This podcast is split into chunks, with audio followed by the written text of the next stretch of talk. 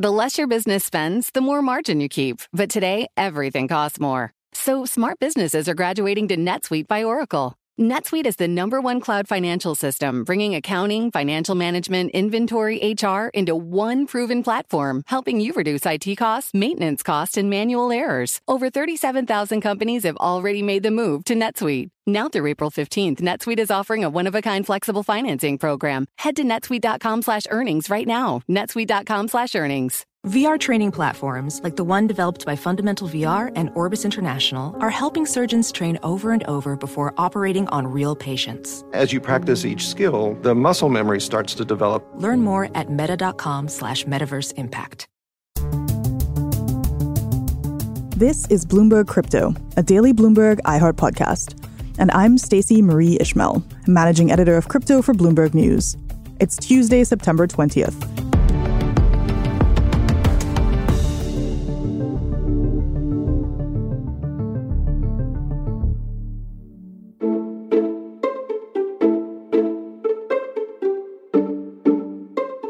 Sweden and Norway are home to some of the most abundant energy sources in the world, including geothermal, wind, and hydroelectricity, which helps to explain why these countries have been so attractive to Bitcoin miners in the past. Unfortunately for those miners, the combination of Russia's invasion of Ukraine, which affected energy availability, as well as rising inflation and environmental factors like drought, have curbed the availability of cheap electricity in these regions, which means that miners in some of these areas could find themselves kicked out, if not regulated out, of these markets. So miners are on the move again, forever chasing that combination of abundant electricity for relatively low prices. This time, some of them are even heading further north of the Arctic Circle.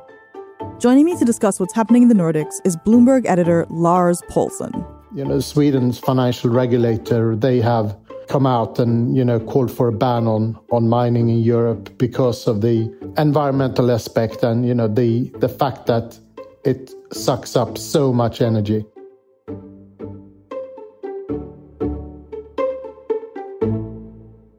Lars, thank you so much for joining me.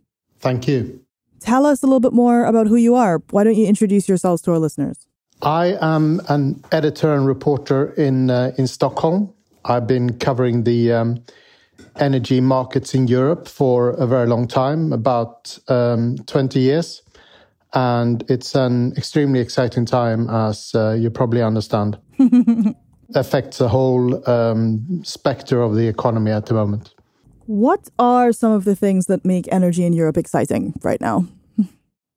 Obviously, it started even before the Russia's invasion of Ukraine. Russia started to curb the gas exports to Europe, and then they obviously have more or less halted gas exports via Nord Stream, and the impact of that has been immense on energy supplies in Europe, and everything from coal to electricity and gas prices have skyrocketed. With that, we have surging inflation. How much longer can inflation stay this elevated in Europe, and have we seen the peak yet? EU energy ministers calling for urgent measures to tame the price of gas. The energy crisis continuing to deepen there. What do they mean by urgent measures? More worrying, of course. 8.9% is the inflation rate now for the Eurozone. It was expected to be 8.7%. So obviously, Ukraine-Russia conflict is adding additional pressure. Gas prices are, 5-6 times higher than previous same time last year. Mm-hmm. Even though they are coming down a little bit now, but they are significantly higher. They set records in the recent months. Mm-hmm. Same with power prices and coal prices. So, given this environment of rising prices, like, what are the kinds of trade-offs that people are seeing, both in terms of industrial consumers of power as well as, say, like, homes and smaller businesses? Well, there's a lot of talk about energy rationing over the winter. There will be, most likely will be, I should say, rolling power cuts in several countries. When demand peaks in the winter, there probably won't be enough electricity for everyone to go around.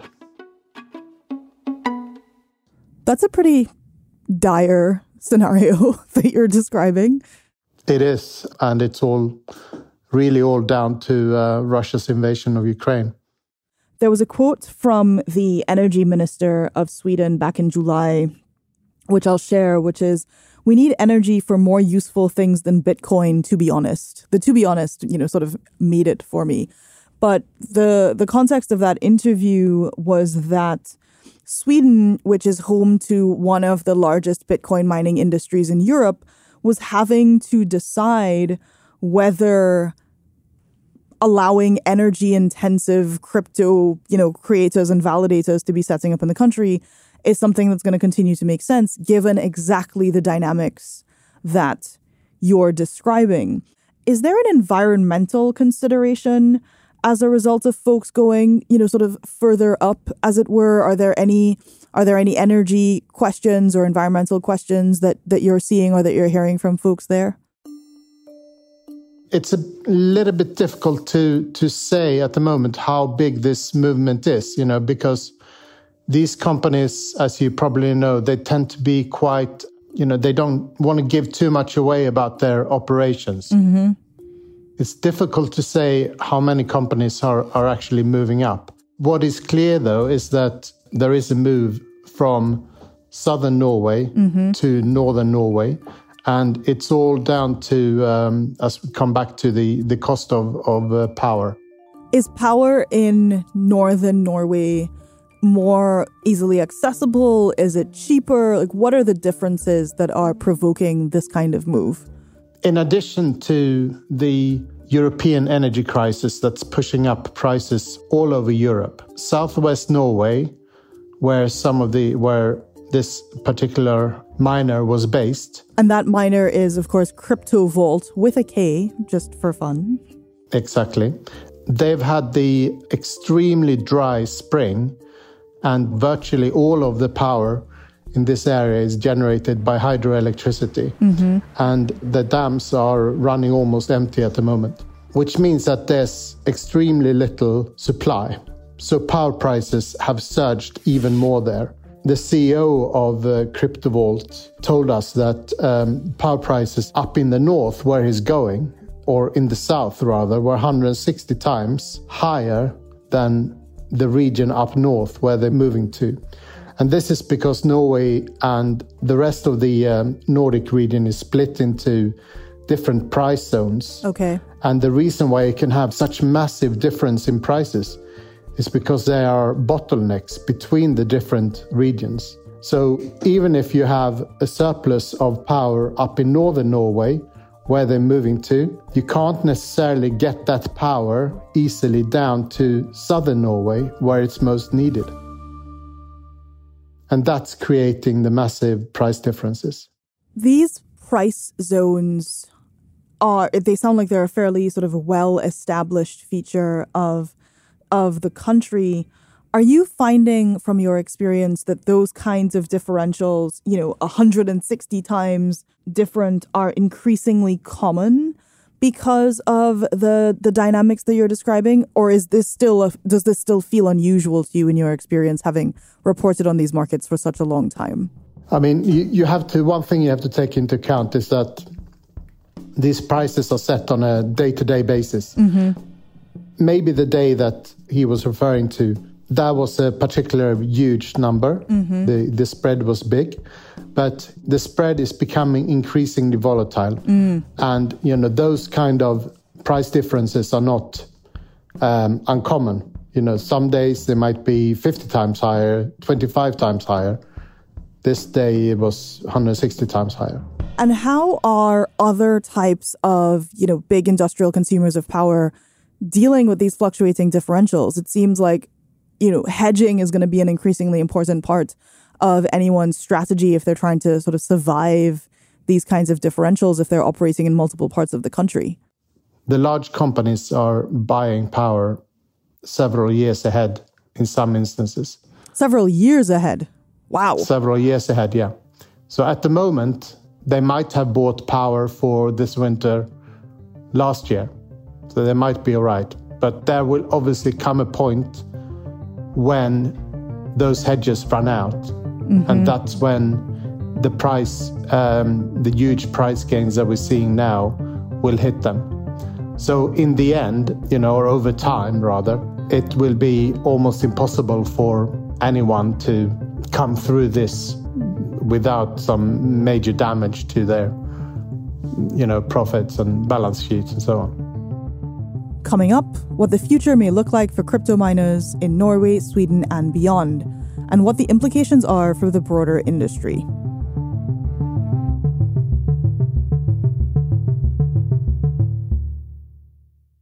Success is more than a destination. It's a path you take one step at a time. It's dedication, it's fortitude, and it's the work, passion, and grit inside of us that comes before all recognition. That's what Stiefel has been doing for over 130 years, and it's why Stiefel is one of the fastest-growing wealth management firms in the country. And Stiefel goes beyond traditional wealth management to offer you a full suite of banking services, direct access to one of the industry's largest equity research franchises, and a leading middle-market investment bank. Quietly, yet strategically, Stiefel has built a company and culture unlike any firm on Wall Street. Because success is the drive it takes to keep pushing. It's the passion to keep investing. It's the best of each of us made better by the best in all of us. And that is where success meets success. Find a financial advisor at stiefel.com. That's Stifel.com. Stiefel, Nicholas & Company, Incorporated. Member SIPC and NYSE. You know success when you see it, or you think you do. The people in the spotlight, athletes, actors, artists. But what about the people behind the scenes? You know, the ones who make it all happen. The lighting engineers, the sideline photographers, the caterers. They're small business masterminds. And if there's one thing they have in common, it's making their money work harder. That's why they have a business bank account with QuickBooks Money, where they are now earning a generous 5% annual percentage yield. Yes, 5% APY. Making your money work as hard as you do? That's how you business differently. Learn more about QuickBooks Money at quickbooks.com/5APY. Banking services provided by Green Dot Bank, member FDIC. Only funds and envelopes earn APY. APY can change at any time.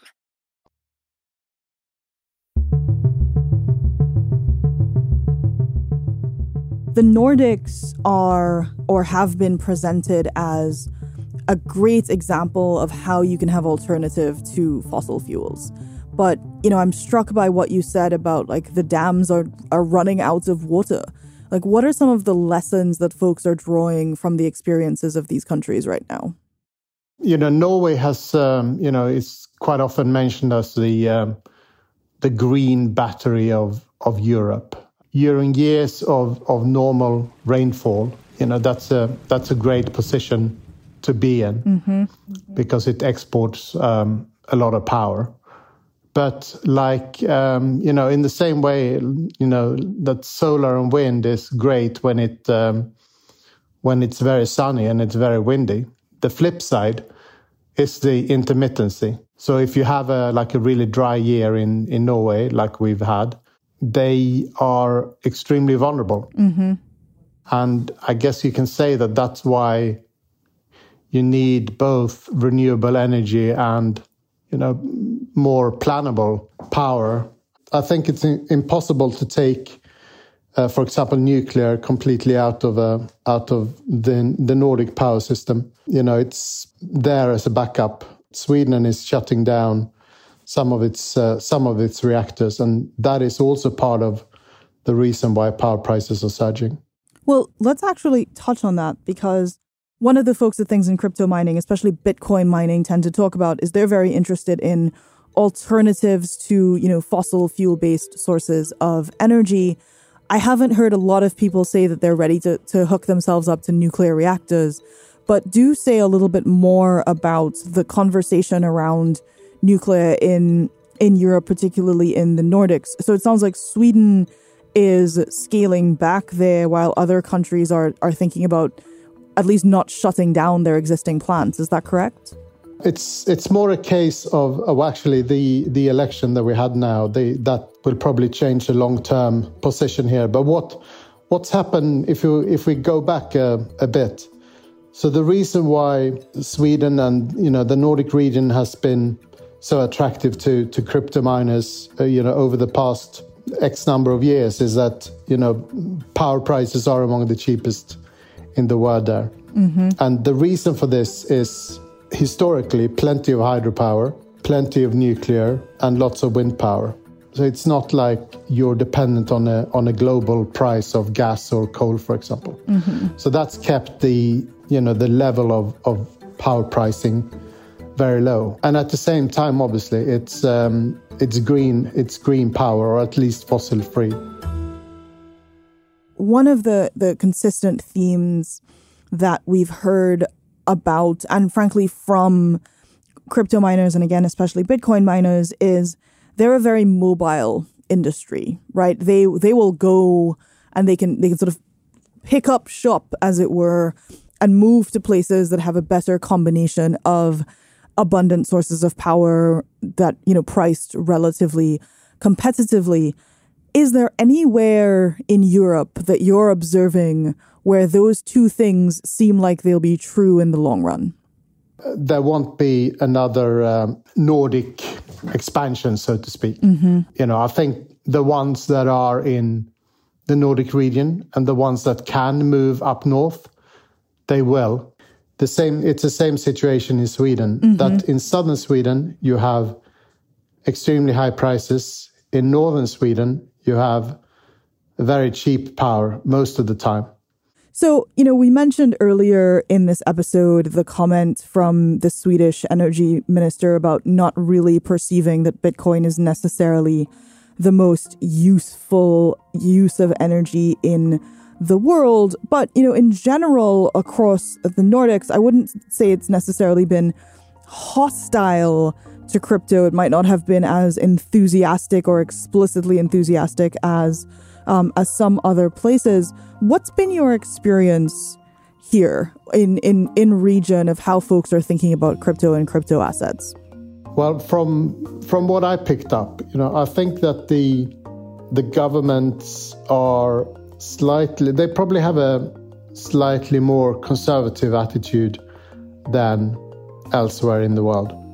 Sweden's financial regulator, they have come out and called for a ban on mining in Europe because of the environmental aspect and the fact that it sucks up so much energy. But having said that, the general population are probably treating it a bit like everyone else in the world. They they love the speculation. One recent example is there was a Swedish comedian who was extremely vocal on social media. He posted all his gains. Obviously, when some of the cryptocurrencies nosedived, which they do occasionally, he did lose a hell of a lot of money, and he posted about that as well. And people just love to follow his story.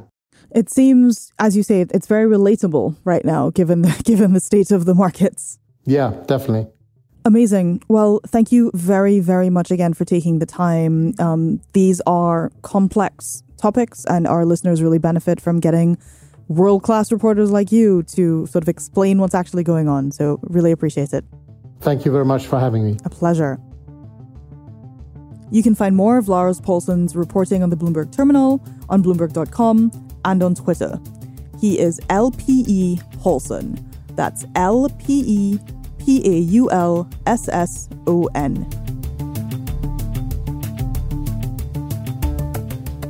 the next episode of Bloomberg Crypto, there's no real signs that we're anywhere close to the end of this current crypto winter, a chill that has wiped something like $2 trillion worth of value off of the market. But what does $2 trillion, $1 trillion, $3 trillion even mean when we're talking about crypto assets? And why are some folks increasingly skeptical of whether these numbers represent any kind of correlation with actual economic value? This is Bloomberg Crypto, a daily podcast from Bloomberg and iHeartRadio. For more shows from iHeartRadio, visit the iHeartRadio app, Apple Podcasts, or wherever you get your podcasts. Send us your comments, questions, or suggestions for the show to crypto@bloomberg.net, or find us on Twitter, we're @crypto. The supervising producer of Bloomberg Crypto is Vicky Vergolina. Our senior producer is Janet Babin. Our producer is Sharon Barrero. Desta Wonderad is our engineer. Original music by Leo Sidran.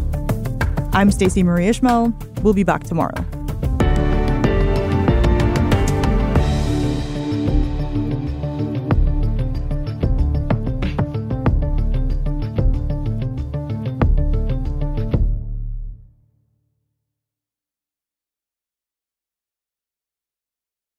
It can be hard to see the challenges that people we work with every day are going through. I'm Holly Robinson Peete. Join us on The Visibility Gap, a new podcast presented by Cigna Healthcare. Download it wherever you get your podcasts.